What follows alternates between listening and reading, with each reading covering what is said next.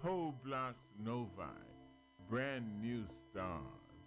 Policemen caught in their brand new cars. Chugga chugga chugga, get me one nigga. Looting and burning, he won't get far. Lightning, a hundred watts. Detroit, Newark, and New York.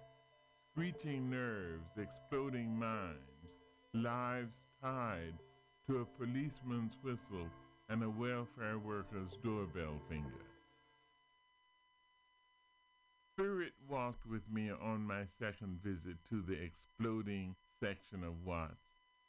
I became invisible in the black community.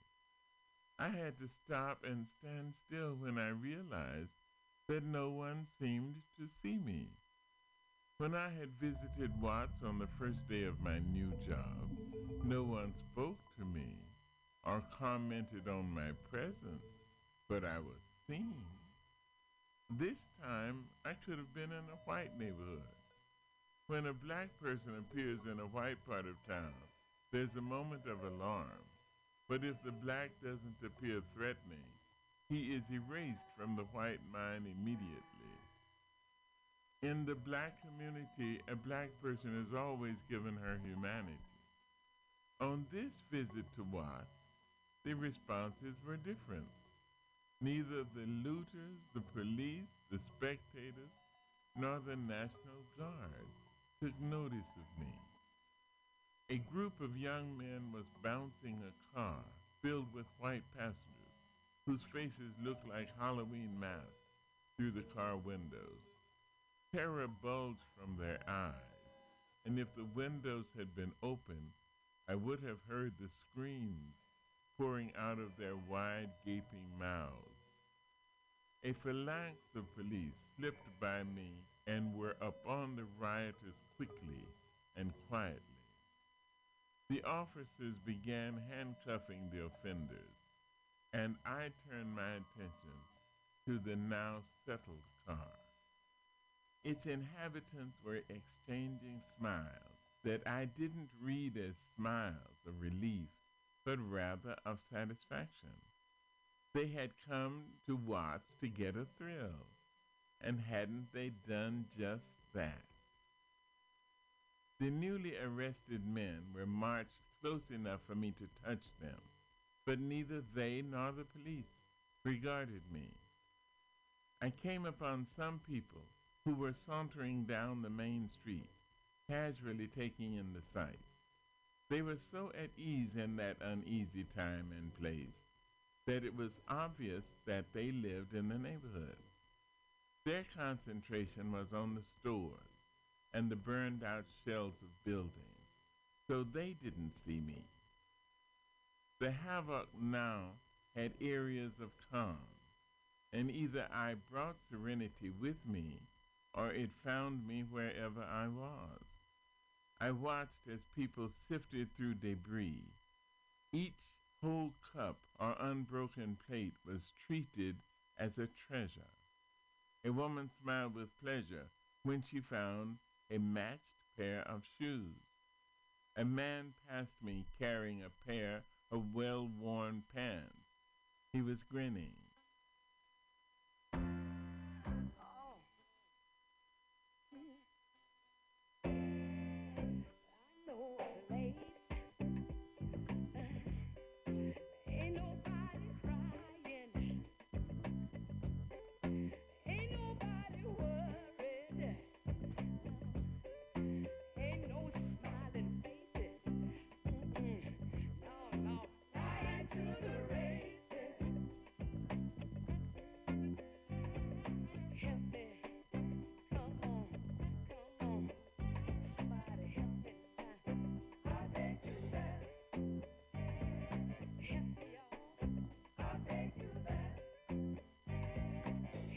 On the first day of insurgents,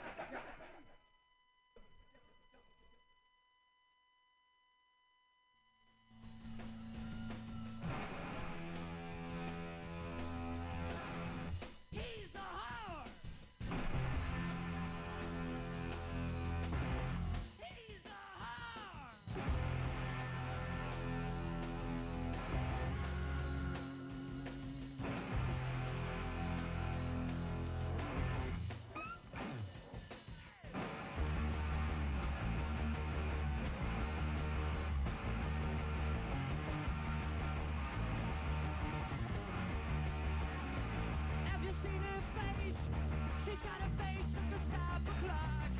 The stop to look her in the eyes. But her money's green, like.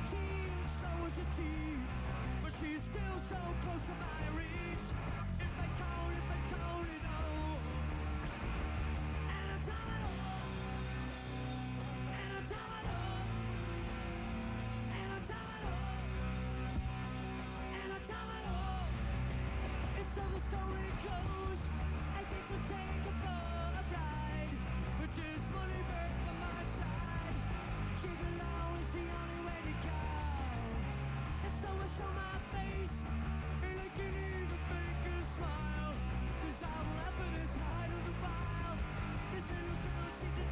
is its own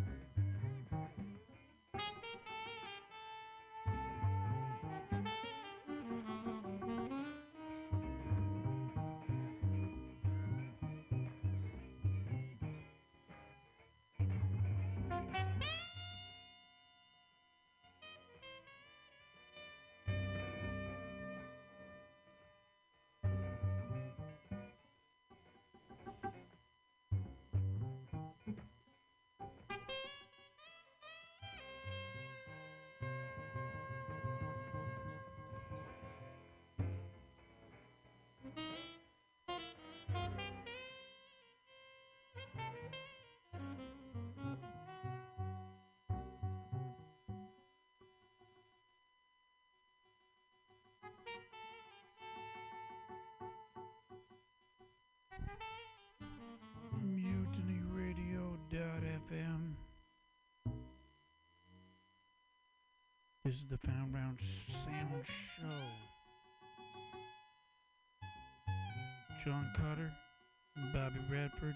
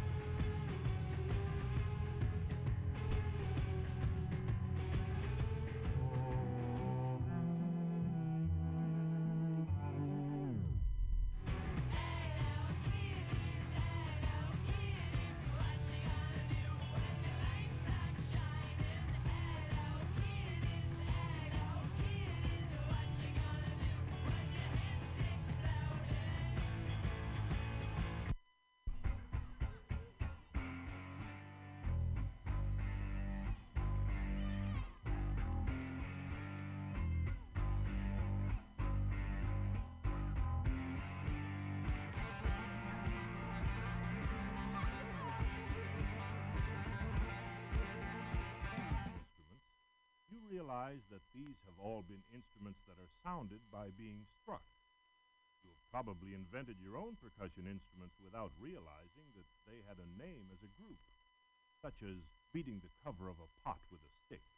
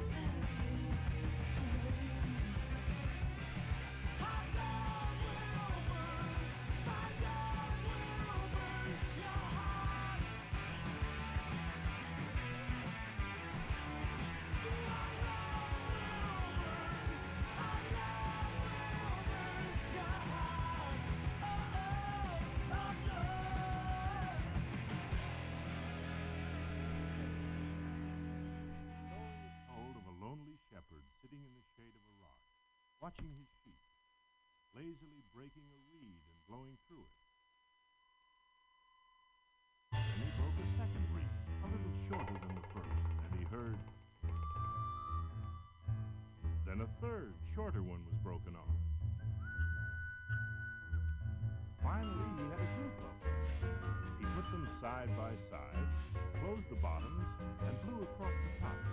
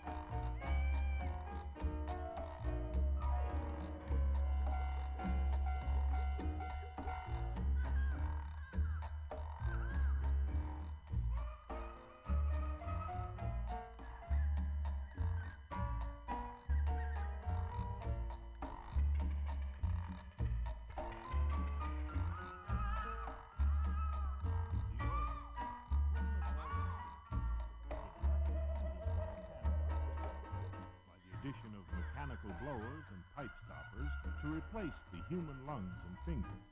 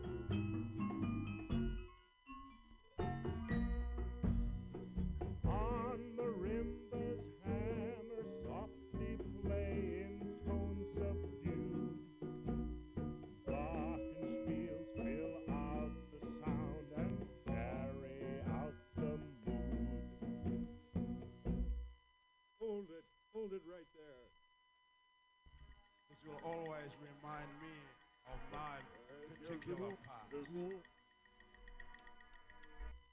Hold it, hold it right there. Go!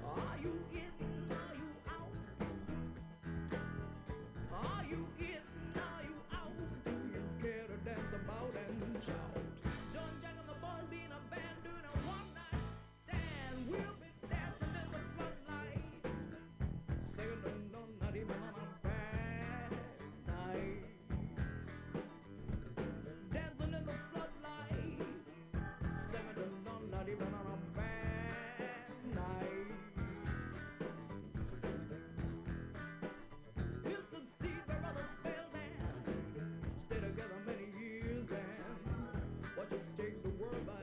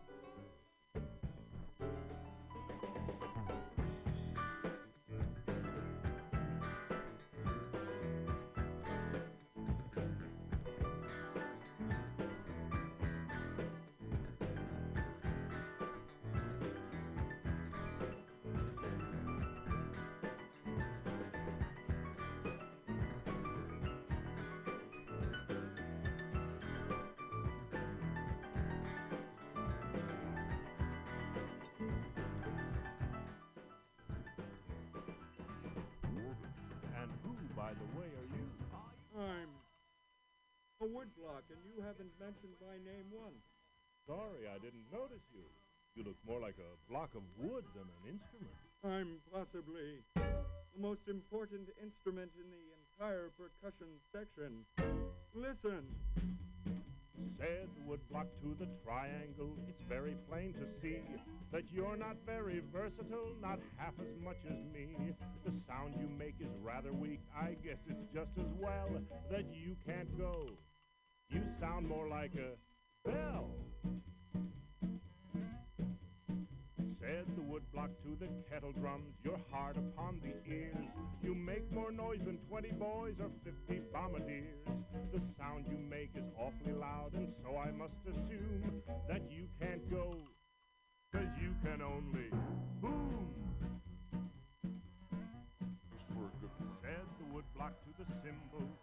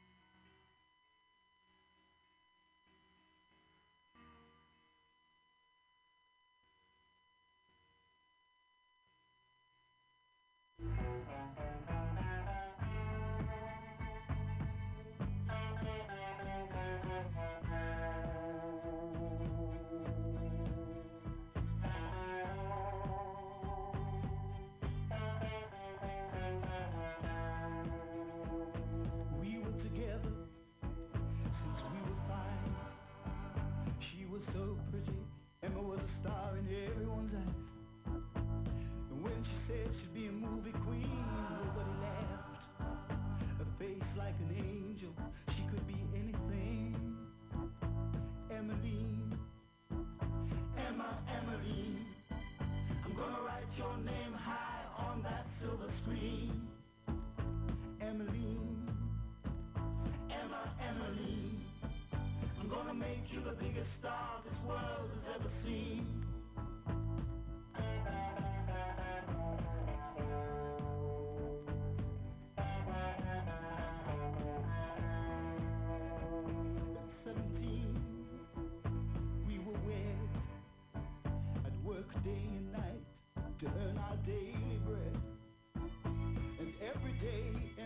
Go out searching for that play that never, ever came her way. You know, sometimes she'd come home so depressed. I'd hear her crying in the back room, feel so distressed.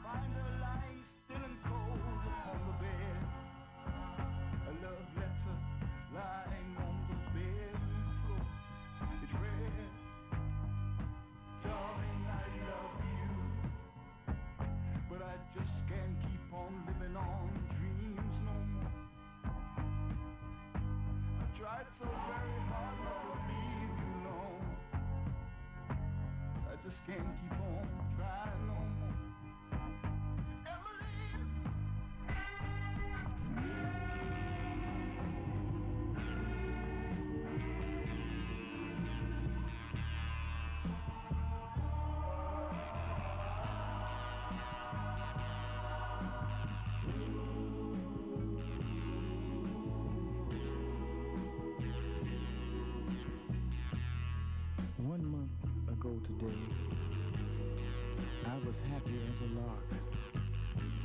But now I go for walks to the movies, maybe to the park. I have a seat on the same old bench to watch the children play. you know, tomorrow is their future.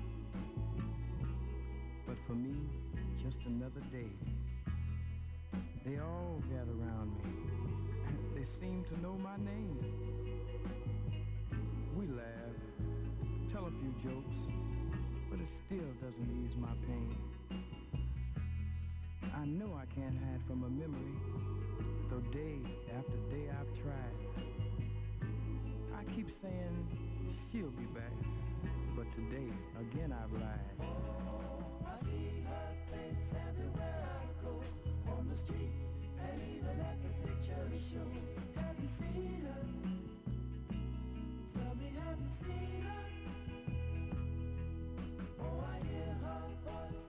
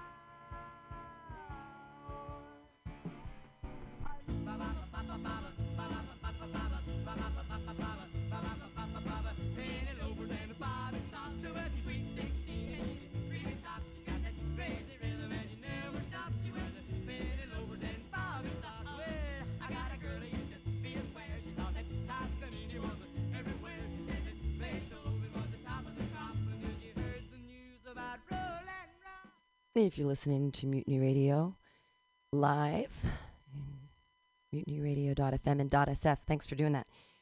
Latoya, the Sheriff of Truth, will be on our way in in about 30 minutes, and we do and will have some Alta-Cast slash some call me Tim slash Latoya and Pam talk about shit. Uh, we'll be doing that. It's going to be fun. Thank you for listening. Really appreciate you guys. If you do listen and you like us, give us some money uh, to our Venmo at Mutiny Radio because even though we're getting grants, we still need money. San Francisco gets more and more expensive by the second. Oh, oh. And uh, yeah, business expenses. Ah, they're crazy. Toilet paper. There's more than that. Anyway, we'll be back.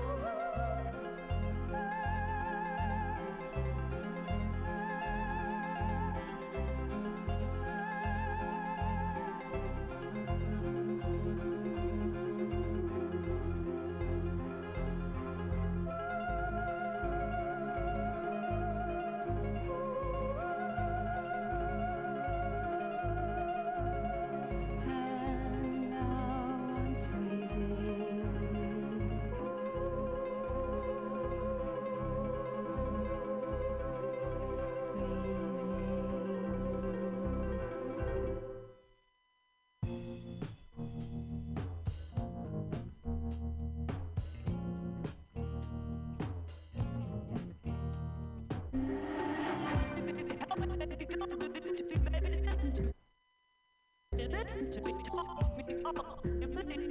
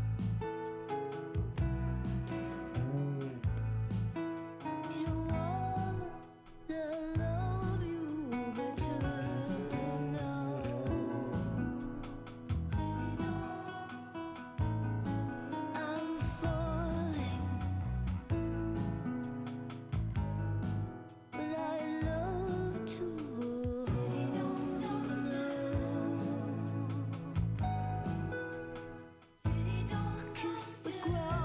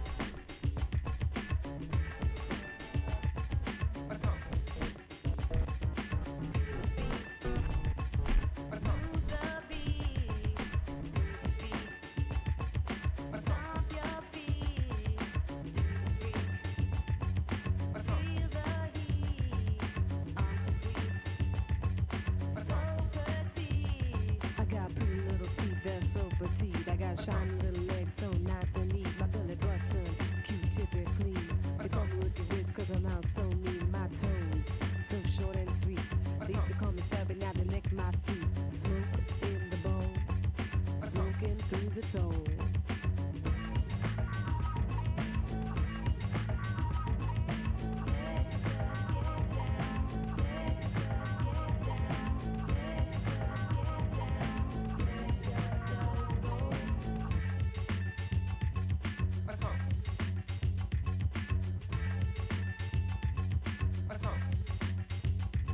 Got pretty little pennies down like a Seville. I'll give it to you free for a dollar bill. So sweet, so petite. I'm so sweet, so petite. My body, baby, so complicated. Once you get to it, you'll be glad you waited. Cause baby is a lady, sexy like Sadie. No G, no R, baby, she's X-rated. To all the fly boys,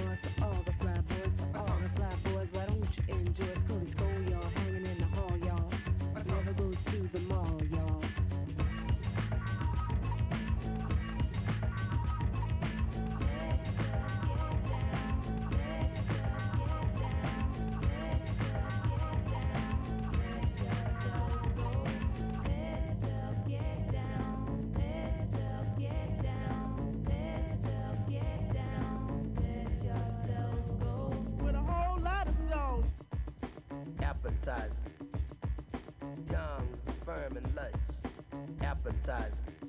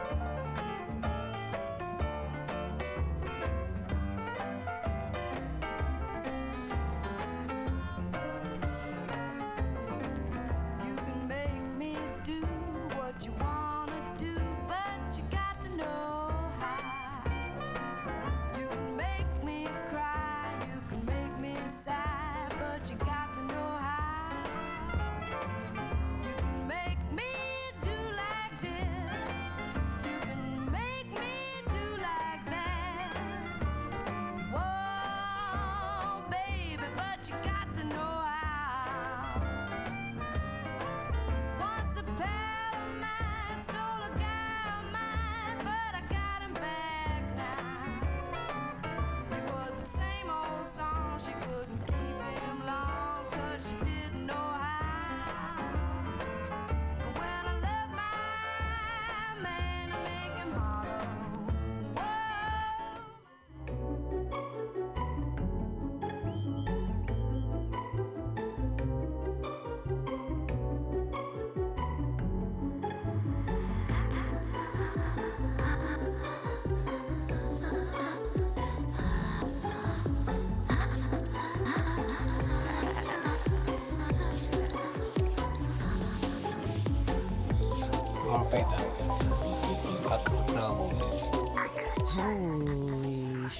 Holy we're both in the studio at the same time.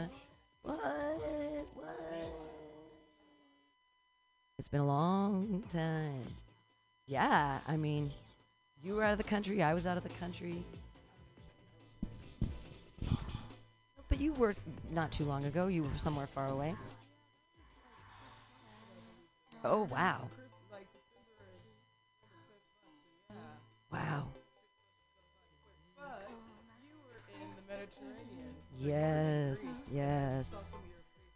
Yeah. Yeah, I know I'm the only one left on Facebook, but um, thank goodness my Facebook connects to the Instagram that the kids are using that I don't understand at all, but whatever. It, the world goes on, and I'm just like, I don't understand it, and that's okay. I've, I've accepted it. It's fine. Uh, I'm never gonna uh, TikTok. Dear God, I have no idea how Instagram works. How would I even pick up a TikTok? Right? Like, I don't understand anything. Oh, you have to check your TikTok? Dear God. your mom's on TikTok? My mom is on TikTok. My mom is on TikTok. Dear God.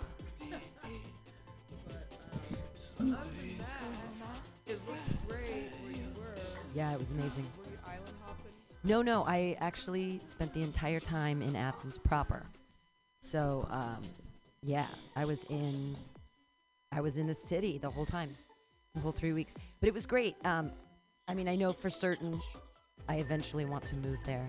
So, I mean, eventually, I, I just got that other grant. I got a second grant last week. I know, it was crazy. So I got the the the artist grant, which is great. And everyone's like, "Oh, you got money, you got money." Like it doesn't mean all it means is that I don't have to beg for money like I have in the past. And Mutiny Radio's rent, not all the overhead, but at least the rent can be covered until December 2024. So that's great. It doesn't mean that I mean, it's not actually that much. It means that I can choose to have a ninth comedy festival, and that might be the end. I don't know. It really depends. If I continue getting funding, I'll continue to stay and do what I'm doing and put on open mics and facilitate the comedy community in every way that I can and help as much as I can. And that's all great and everything. But if I don't have the funding, man, I'm moving to motherfucking Greece. Like, I don't c- care anymore. Well, no, I mean, it's like, I don't want to complain about it, but, you know, I was at the thing on Sunday with all the other comedians, and it's just so hard to get snubbed by everybody. Like, have people not fist bump me and fist bump the people next to me? It's fine. You don't like me. Okay, all right.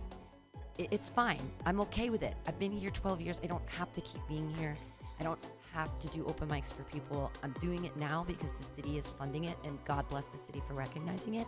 But oh my God, I love Greece so much, and I feel so much better about myself in Greece. Like, I don't worry about all these people that don't like me because I'm not sticking myself in situations where I have to interact with people that don't like me. Like nobody knows me. I can be invisible or I can work with people that do like me. And there's none of that external static.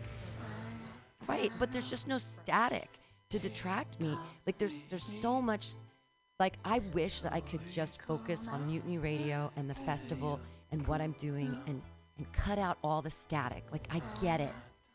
I get it. I don't get along with everybody, and not everybody gets along with me, and not all people in the universe can get along with each other. I get that, and that's fine. But my heart really is in the right place, and I'm just sort of recognizing that I can do anything I want to do. And if I don't want to run open mics in San Francisco after these grants run out, like, I don't have to. I can go anywhere and do anything. And I got to headline Cobb's.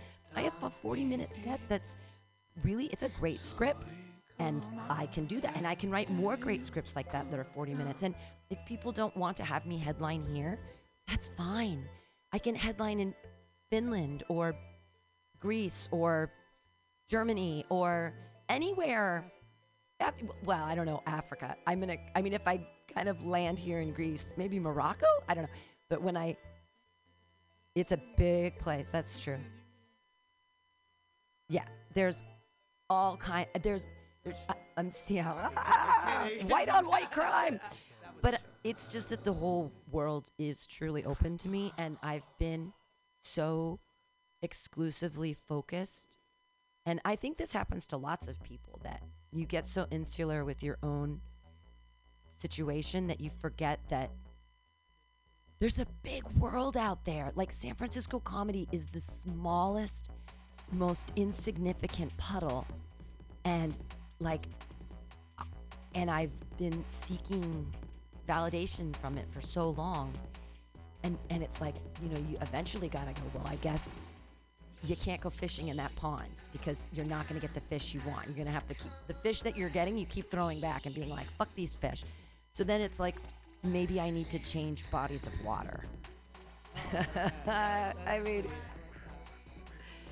the Mediterranean is warmer and better. Well, and, but the thing is, like, I don't. I don't want to interact with comedians necessarily. Like, I like interacting with filmmakers and other artists, and yeah, like,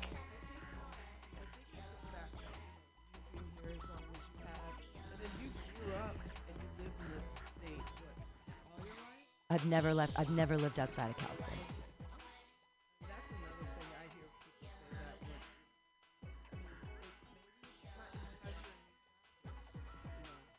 Yeah, five, five times. Yeah, I think I'm, think I'm. I might be going back just for a quick week in in August. Just for a quick week. just just just Skopelos. Well, that's when my buddy who has the house on Skopelos is going to be there and is asked. I mean, they texted me this morning and said, "Are you coming this August?" And I was like, "Well, if I am, what dates are you going?" And she let me know her dates, and I was like, "If I squeeze it, I could squeeze the last week of August, but just for a week on Skopelos." So because you know by August you'll wanting to like Yeah. out here. Well, and that would be like a real vacation too, as opposed to a working one. Because if it's a working vacation, I'd have to be specifically in Athens, because that's where all my ducks are lining up. You know, so it would it would be specifically a vacation. But I think that I'm gonna look up stuff. I think I can swing it. I mean, it's not. I mean, the airfare in in August is always a little bit more because it's everyone's vacationing, but because I stayed for free, it's like kind of, and I love it so much. Cuts out all your, your price. That's everything way down. Yeah. I yes, just once, and it was only five minutes. Um, but uh, the Athens English Speaking Comedy Club is the only English speaking comedy club in Athens. They're amazing. Athena runs it and has been running it for three and a half years. It's very successful. Um, the headliner was a guy from Finland, and then there was another Greek lady who was amazing. Um, it's an incredible little theater that she works out of, and um, yay! But while I was there, it was really that I was just creating my perfect 40 minutes for the Cobb's headlining set and getting that all together so that it was it's a seamless set. Everything flows together. And it was really exciting because it's not even all my favorite jokes. Like there's so many i could write a completely different 40 minutes of completely different jokes and make that work too depending on i don't know audiences. And i'm that's kind of my next like personal goal is just to write a second 40 minute set that's different than that set that doesn't have that's maybe a little cleaner. It doesn't have like all the abortion stuff and it doesn't have yeah more pg-13ish and then i can have that 40 minutes in my in my kitty. So that if i have a pg-13 version and i have my you know whiskey dick version then i can have both options depending on what place i'm at and what they're if it's inside or outside or what the audience is et cetera et cetera. Um, but yeah, I feel like I'm definitely growing as a comic, and maybe San Francisco is not like I've kind of reached the top of what I'm going to be in San Francisco, and that's it. And it isn't really even that far in San Francisco. Well, no, it's okay. Honest, but it's honest. I- mean, if- honest because you, there. I'm sorry to cut you off, but No, what no, you're go saying is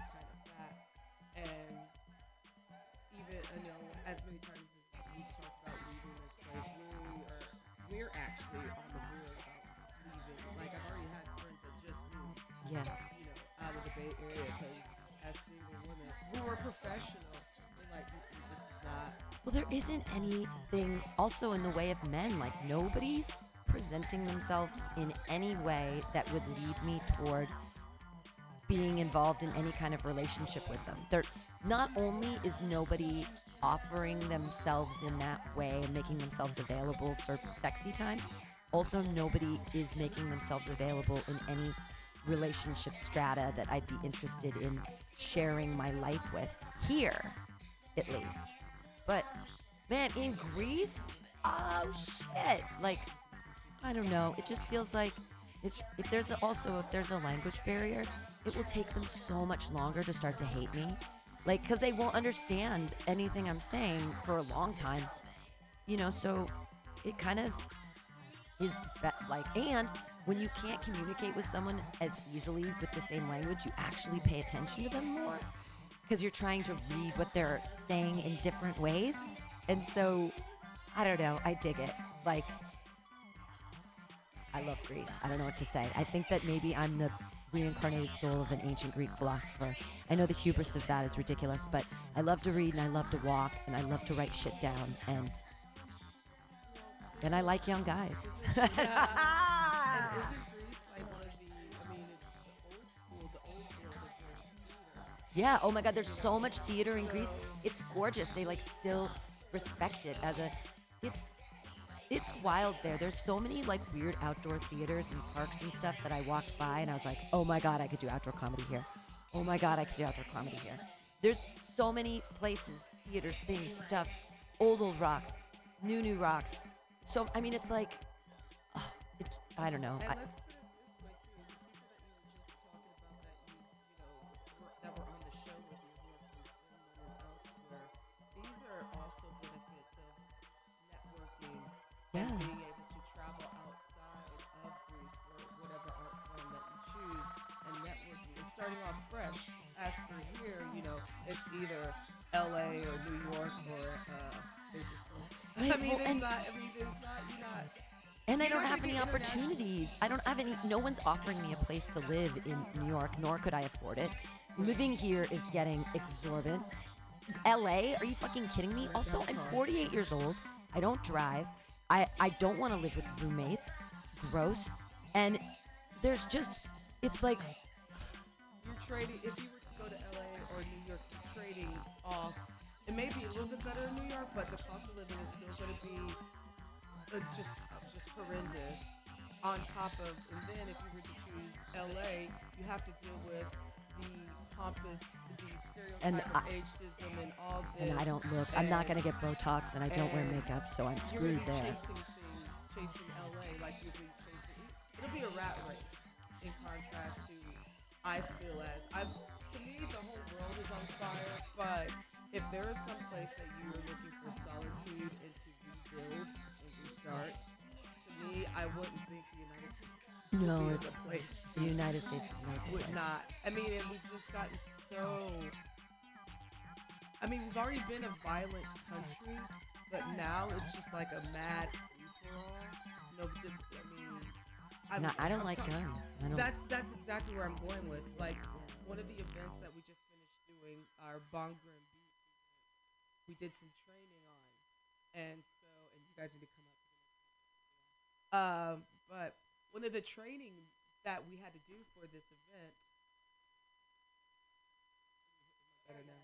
Okay. Um, one of the things that we were training on was if there is a mass shooter. Oh my God. And so I'm just like, shit, dude. Like this, this is real. And so I'm just imagining, like you know, now in any kind of school that you go to, this is normal.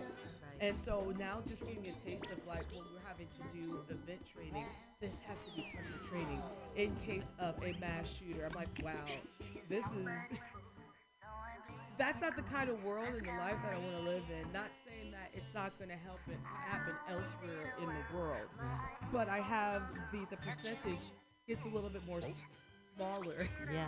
In contrast to you know living here, and doesn't matter what state you're in. A lot of people like to say, well, we're in California, we have strict gun laws. That don't mean shit for Shinola. How many mass shootings have we had? So many. I mean, the fact of the matter, it's become a safety and health issue to people to honestly leave the country. It's domestic terrorism. It is domestic terrorism. Like you have people right now. The NAACP is warning uh, black Americans or, black, black people or anyone, every any minority or LGBT not to go to Florida. Wow. Because, because it's harmful and basically Florida could kill you because you know what we have going on with Because Satan- hate the Satan. so crazy. So I mean, shoot, the best thing to do, in my opinion, and I hate to say this, if you were to decide to go off to Greece, do it. So that way I could be me to Yeah, it's it's true. But the thing is this: there is nothing. The, the, what's keeping me here in San Francisco is the grant funding. But there is there are no other things keeping me here. There's I mean my friend I've got friends. My friendship with you, my friendship with Lauren Kraut. There's you know there's some people I would miss dearly, um, but it's there's no boyfriend. There's no there's there's no one that's like helping me or leading me to stay here. There's no carrot here, you know? There's no carrots. There would be no reason for me to move to New York or LA. There's no carrots there. There's no one saying, oh, I have a place you can move in, or oh, I have an opportunity to be great, or oh, I have a job. There's none of that there. But in Greece, there's all of that. There's potential relationships. There's um, opportunities to, to buy. There's places to live. There's jobs. There's teaching opportunities. There's so much there for me. And I love it. And I like the person I am there. I don't complain. There's nothing to complain about. Like everything is has that new fresh sparkle. The the Muni, the entire city of Athens is on lockdown with their metro. They are amazing. You don't have to have a car, but I know people with motorci- motorcycles, and it is definitely a motor. It is a moto town. There's all these like great things about it. It's cheap. People are nice. Like it's, you know, there's history. There's and there's it's anyways. There's just so much opportunity and newness and I like I like. I like I like all of that. I like the heat. I like I like the ocean. I like all of it. I am in. So yeah, hell yeah. I'm it's all and if if you know 48 years old, if my life is if all of the signs are pointing there, I'm going to continue laying roots in that direction. Because you know, I it just it just seems like I'm supposed to be there.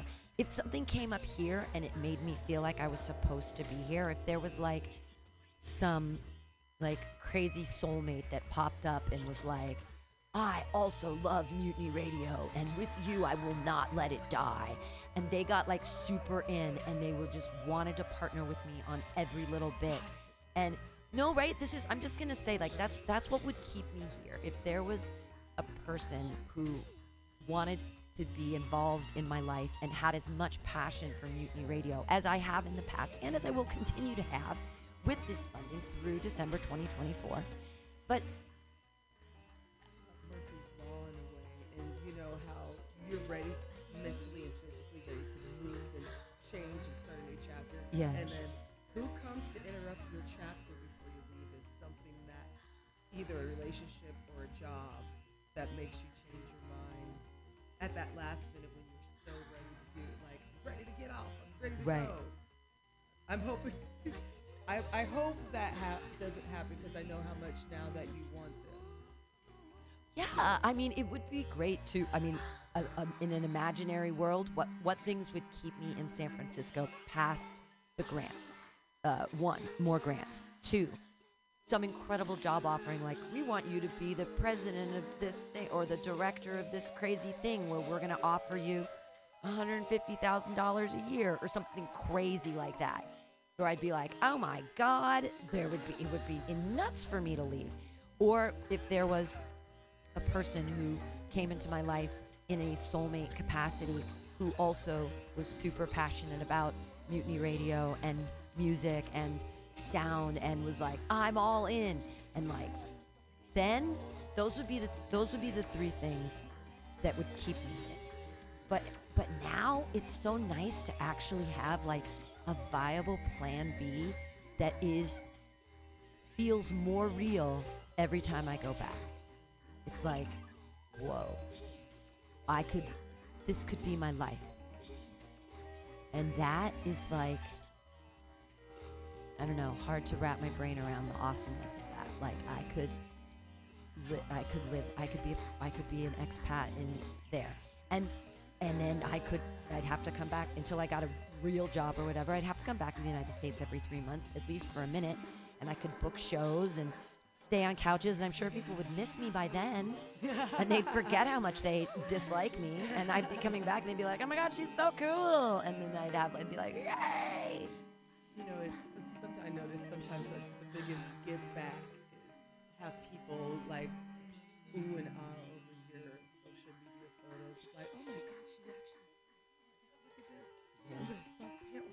And then because I love when people get jealous about those things, you know, especially the one more more I'm talking about the people that usually are the haters.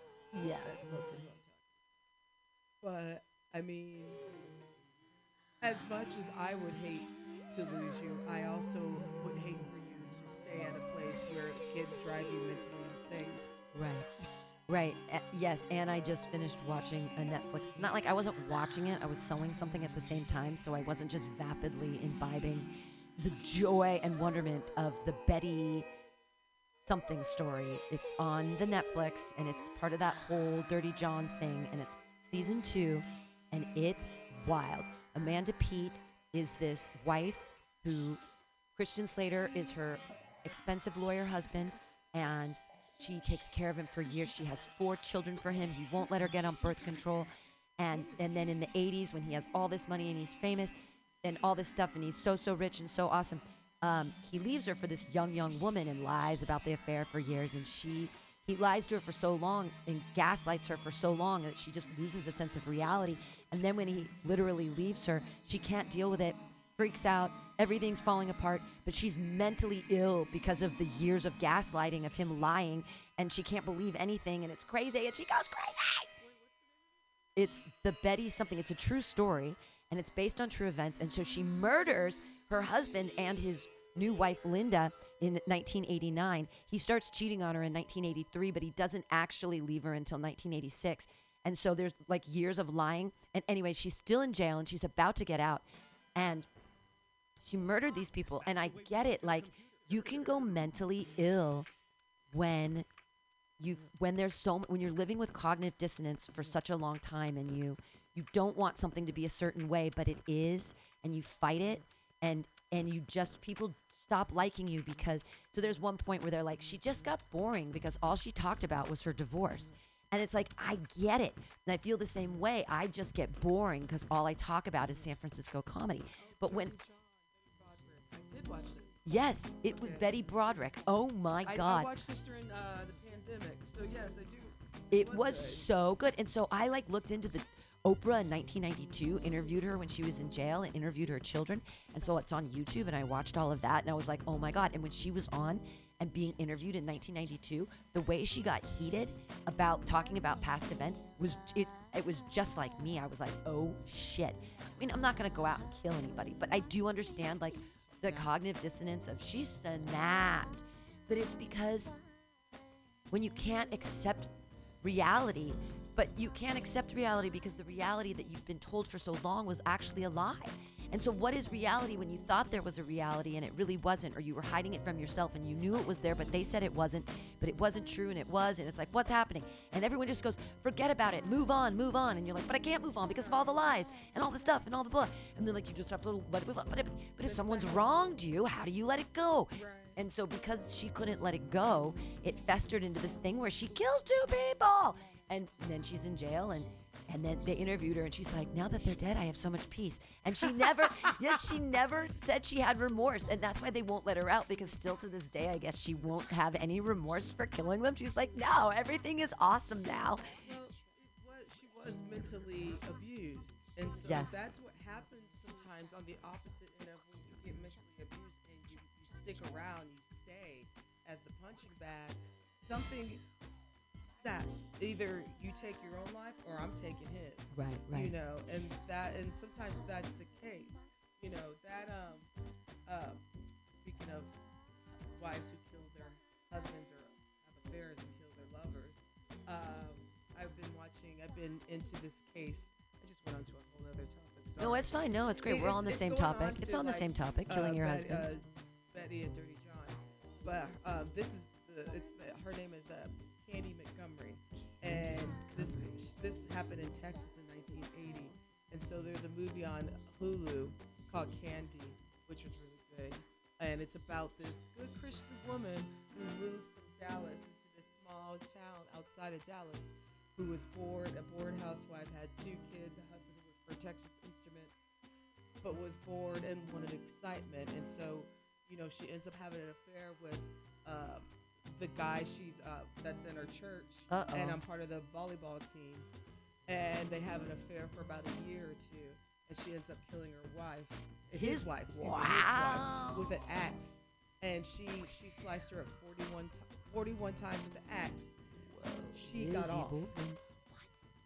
Yes, she got off because what it had turned out is, so the woman name was Betty Gore, and Betty and Cindy ended up being friends, and Betty didn't know that she was having an affair behind with her husband until after she had the baby, and so Betty actually, when Cindy or Cindy Candy came to her house, she noticed that Betty had an axe, and at this is when Betty found out, and so basically they're saying it was self-defense.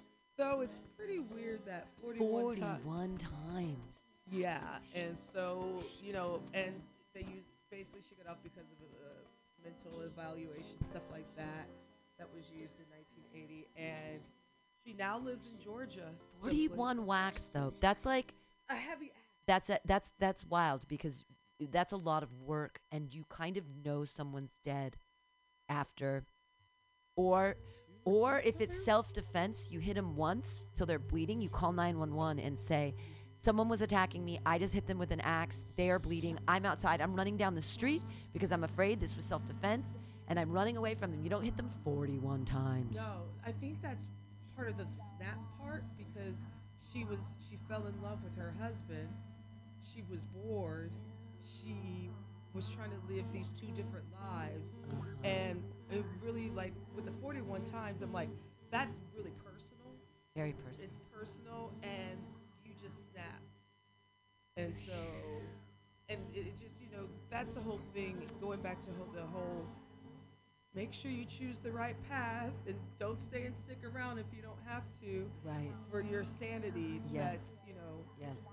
you know, you leaving, which would be horrible and sad. But it would be horrible and sad to watch you mentally try to stay and deal with the same bullshit. Yeah, lies. You can't. You, you can only live lies for so long before something happens. I mean, once I started um, imagining my now ex-husband uh, just just dying, I didn't. I didn't want to leave him. I was like, I just want him to die. You know, uh, I just want him to go right off the, just miss the freeway off ramp and just woof right into the canyon. And once I had that thought, I was like, you know what? I need to leave my husband. That's that. If, if I'm having daydreams of him dying, it's time to um, get the fuck out and just leave. And and not not that there was, it was just, but I think that the Betty when I watched the Betty story, it was so cringy and hard to watch because I was like, just confront him. You're having an affair and I know it. He lies. You're having an affair and I know it. He lies. You're having an affair and I know it. He lies. You're having an affair. You just keep saying it till they admit it. Or until you just you just believe you say I'm not listening to you. I don't believe you. Having so here's we're dividing the money. I'm staying in the house with the kids. In 1983 when she knew about the affair, she knew about it. She should have confronted him and said, she just said, the money's good. I'm just going to be okay with it. But then finally he was like, this is great. I want to marry this woman. And then it was too late. And it was, they'd already been living that life together and lying and living the lie. And it, with all the lies, lies, just everybody be honest. And she also didn't have the best support group. No, she didn't. Her, her, I mean, her friends were trash. That was another thing too. Like she didn't have the best people around her for her best interests sure. because they all that that Stepford mentality Right. is very dangerous. Sure, yeah. Well, it's know, money corrupts, and you know, and, And- and when she got nine thousand dollars, I would have been like, "Thank you, we're done. Great. That's nine thousand dollars a month. and she didn't have to have child support. She didn't have to have. It wasn't even part of the child support. Oh my God, take it. And then later, when you get the kids back, and ask for the child support back. Like she made so many mistakes along the way, but I get it because she was abused and gaslit, and I understood her righteous rage, her righteous Christian rage too, because she was like, I never cheated on you, you cheated on me, and you lied. And the court is like, we don't give a fuck. And then, I mean, and that's and you. You just said the word that whole religion, that that Christian values thing, which can kill you, uh, because the way the people how how certain people are brought up, and especially when you're in the church, you know, it's just like I'm just gonna stay. We're gonna pray. And we're gonna try to work on this, or we'll go to the church for counseling. Which, by the way, don't ever go to your church for some goddamn counseling. Priests, especially if you're Catholic, what does a priest know about marriage? Okay, right, You fair. know, Well, you or can your go- pastor. I mean, referring just- to the your pastor's probably yeah. having an affair too. Right. So I mean, I honestly think sometimes when people go off to the church to seek marriage counseling, which I think she did. I don't. Maybe I don't Yeah, remember in the but- story. But I mean, it, The thing is, though, when you're talking about morals and that, the cognitive dissonance can kill people. There are gay people that are told by the church that the way you feel and what you are is wrong. And the cognitive dissonance that goes on with everyone in your life telling you that the way you feel is wrong and bad, and you feeling this as a person and either trying to turn that off, then lying to yourself and saying that that isn't real or believing in that other reality. It's all about what is the truth and and may, and that's the truth for people that are religious. The truth that's their truth. But then and if we all believe the same truth is that okay? I mean, I don't know. It all has to do with you know what we believe in as people and i understand that religion exists so that a group of people can all believe the same thing because it does make it easier. When you have a group of dis because everyone does have different feelings but if you can get a big group of people to all believe in the same thing you know then you have control over that group of people. Right? But i mean cults kind of work until they get guns involved. I I don't know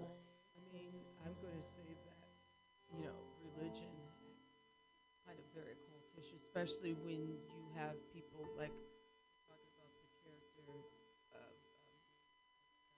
uh, Betty, but Betty Broderick. There's there's many stories like that that you hear about the woman snapping because of some kind of mind control or Christian values of some sort. Uh, it, it, it just seems like a pattern.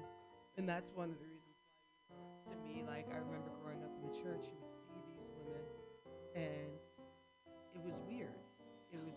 was just like, and you could tell by their energy that it was just like something's not right. Well, the church is the last hangers on of the obvious patriarchy. Christianity is based on patriarchy Adam, Eve, God. God is a man, God is at least personified as a man. So you have patriarchy from the get go, from the beginning. And then if you look at Betty Broderick, women couldn't have their own uh, credit card until 1976 or 1978 without their husband co-signing. yeah. Right, Yep, one of those yep, years, which is ridiculous. And and right, so the patriarchy's real. It, if you're existing within the church and within within a marriage, you have double patriarchy happening, plus society, triple patriarchy. You've been held down. You're lied to, and then y- y- you eventually explode. It's like we are subjugated against. It's happening, and when you go, "This is real. This is happening," and the world goes, "No, it's not. No, it's not." It's like, "Yeah, it is." And you point at it, and, and you try to do it in comedy, and they go, "No one wants to listen to a feminist." Blah. And it's like, but you get to tell dick jokes. Now, this is the thing: if feminism is about is allowed to be tr- created and treated the same, women finally we're feminists. We get to be equal, and then you take away all the cool things that guys used to be able to do, like like have young secretaries and pinch their butts and all that shit. Like f- women are finally equal, but then you take away all that cool stuff, patriarchy. I'm I'm joking, but it's like there's I feel terrible for that for for all kinds of people that marriage is a structure and it's a lie. It's a lie and we buy into it and if men are strong enough or smart enough or they're lawyers and they get to lie and you don't, and you feel like there's a huge injustice, yeah, there's a huge injustice against all women because the patriarchy's real. And it still exists, and they try to pretend it doesn't. And whenever we get excited about it, they go, Oh, those women, they're freaking out. And it's like, Yeah, we're freaking out because we have tons and tons of anger. And that anger, I can understand, also comes from if you used to be, I don't know, a slave. So if you're an African American person who was brought over here against your will and all these things, and you're like, yeah, but there's still racism. Don't you see it? It's real. And they're like, no, it isn't. It's all equal now. And you're like, but it's fucking real. And they go, you're crazy. You're an angry black woman. And you're like, no, can't you see it? Can't you see the violence inherent in the system? And everyone goes, look at you. We're going to get the police because you're being loud and rowdy and we can't have you. You're not being peaceful. It's like, but you're not listening. I get it. I, I get it. And then you give children other white women to guns. Get it too. Right? I'm sorry, that's real. But I mean, I will say this: you might run into because it. Uh, I don't think Greece is completely, uh, really extremely religious, but I know Oh, it is. It's it's Oh, they are- is they are, Yeah. yes. Mhm. So they do like this. The city, the the the cities and towns do shut down if there's religious holiday. And it's sure. great. It's so You beautiful know. because they like all feed each other and, and it's like people Family dance in the streets. Oh my God, I love their festival season. And all their weird religious shit is great. They have red eggs everywhere. Into fam- the reason they don't have homeless people is because they take care of each other because they are still they have that really strong.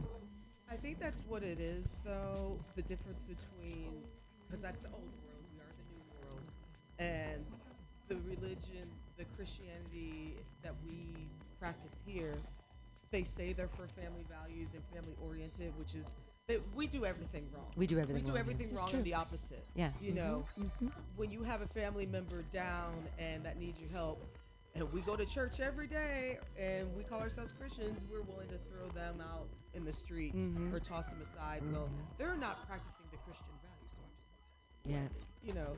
And with the old world, it's like they will bang a religion, religion upside your head, but you'll probably have a place to sleep at night. Hell yeah. You know, and they'll, you know, you'll have a food to eat and some kind of shelter. Absolutely. You know, so I mean, yes, that there are there are similarities, but I think with that in the old world, they're definitely more family oriented, which as we tend to be. Yeah. Well, one there was a Greek monk that said, um, when you're studying and when you're studying the Bible and you're practicing and you're being a monk in the on a beautiful island or whatever, making little carvings and being having solitude, but he said that the only consternation that people have comes through impatience. If you're patient, everything will happen the way it's supposed to happen. Everything will happen the way it's supposed to happen. But the only thing that gets in the way is when we lack patience. And I was like, whoa, I can do, I'm into this stuff. But they're more philosophical about their religion. And you just, when you go by a church, you do the little thing. And I don't know. If I, if I moved to Greece, I'd probably start, I'd, I'd probably go t- to church with Nikos on Sundays. I probably You would. probably go to a mass or two. I would, yeah. Well, I think it would also help me learn Greek. That's true. I could just. I mean, I think it's, I think it's, you know, as much as I'm not a religious person, but I'm spiritual. At the same time, I would, of, of course, I would res- respect people's religion and their values, you know, because I'm also interested, you know, whenever I would go to uh, a, a Spanish town or someplace, I'm interested in sitting down in a in a mass. Sure. And or if I'm in Portugal, I will sit in a mass because I I grew up Catholic, so I want to see what Catholic uh, Catholicism looks like outside my country in Sure. the old world or in the oh. Latin world, or if I was to go to Italy. ooh, And I like stained glass. Just The architecture. I like stained glass, and all those old churches have gorgeous stained glass. There's and I love history. it. There's There's, history, history there. There's architecture. You're right. It's beautiful. You know, even here when we go to the missions, you know, when I go Yeah, I I think- there, exactly. You know, that's fascinating to me. But you know, But we also we recognize what came behind it, the enslavement Mm-hmm. and the stealing. And I I was thinking this today on my way here. I was like, I'm a terrible American. They don't America doesn't want me to live here anymore because I'm not a consumer. I'm a bad American because I don't buy things. Everything I'm wearing today was a gift. i didn't purchase any of the items on my body at all today. Not even the socks. They were a gift. Everything. The shoes were a gift from uh, sister, sister Katie. The socks were a gift. These were from Jill. The sweater was from Mary. Uh, the shirt underneath was a gift. It's an old Mutiny Radio T-shirt. Even the underwear were a gift. Anyway, my point is that, and the, the jacket was um, as a gift from Andrea. Anyway, I don't buy things. I'm a bad American. So you don't want me to be here. I, I'm a socialist. I, I like helping people, giving people things equally. I believe all kinds of things that America does not believe in. So, so they, they don't necessarily want me here. Um, where was I going with that with Well, Grace? yeah, you don't own any property. Oh, I don't so own any. Yeah, You know. I don't pay. I, I, I mean, I have this, but I, I'm doing community. I didn't. They don't like community. They want us all to be disparate and separate. And but oh, I remember what it was. I would have been a good American back in the days, like of the homesteading days, when hard work and like, cause I'll do and I can, I can cook, I can clean, I can keep things alive, I can have, I can repurpose things, I can sew, I've got skills and all that stuff. But I wouldn't have been a good old school American because I don't believe in thievery. And I wouldn't have wanted to be a homesteader because I'd be like, whose land is this? We're just taking this plot of land, but who did it belong to? And when the native peoples came and they were pissed at us, I'd be like, I'm sorry, we didn't know, I didn't know this was yours because I'm not a thief. You So- wouldn't have been a good wife either because you've been popped in your mouth by your husband because that was acceptable. Uh, yeah, so you there's- would have gotten black eyes. You probably wouldn't have taken that shit. So I but yeah, so I wouldn't have been a good old world American. I'm not a good new world American. It's time for me to go somewhere else where like I've got skills that can oh so they still utilize. Sure. Well, and like I'll I'll pick up olives. I'll put them in a bin so that they can be pressed into oil. I'll do anything. I'll clean. Funny. It's funny because even when I travel, I notice that Americans and a lot of British people go to these places just to pick up the skills that you are talking about. You know, Right. I want to learn how to cook. tourist. Yeah, I'm gonna go to a, I'm gonna go to a, a Greek cooking class. Wouldn't that be great? I could teach. There's all kinds of weird shit I could do there. I could do an Airbnb Basket experience. Yeah. Well, I can't do basket making, but I can teach people how to cook with. Like I can do an Airbnb experience in a kitchen where we go to a local far- like because outside the house where I stay there's a farmers market. We walk downstairs, we buy the fish, we buy the vegetables, we come upstairs, we cook it all together, we sit on the beautiful balcony and eat. It could be an experience. I could do four of those a month and it would pay rent. Like it's like ah, you know, it's it's mind blowing there what you can do with English. And and expats, I mean, that's a great hustle to do. If you don't want, if you want to go into business yourself, since there are now more Americans uh, who are traveling, you know, everyone like people from different cultures, eh, or not different, excuse me, cultures, a, diver- a diverse group of Americans have been traveling more and younger as well, who are interested in getting, you know, seeing the rest of the world. There was some, there was a, a study that said that. Um, uh, late early millennials like and Gen Xers have been since we are not able to afford to buy homes or you know big large investments like that. We've been we spend most of our money on travel. traveling yeah yeah so and that's the thing there's there's opportunity there for all kinds of i mean i could start a website where it was like cool english speaking things to do in athens and i could do like i could do uh, you know